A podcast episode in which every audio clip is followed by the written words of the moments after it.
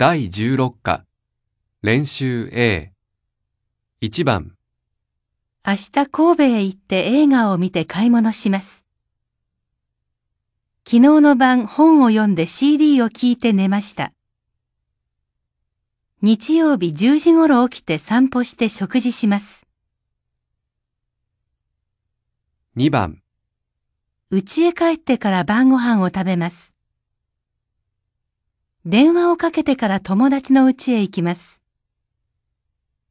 仕事が終わってから泳ぎに行きました。3番カリナさんは背が高いです。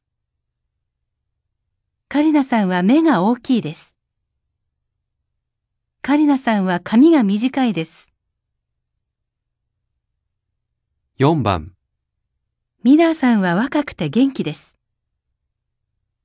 ミラーさんは頭が良くて面白いです。ミラーさんはハンサムで親切です。ミラーさんは28歳で独身です。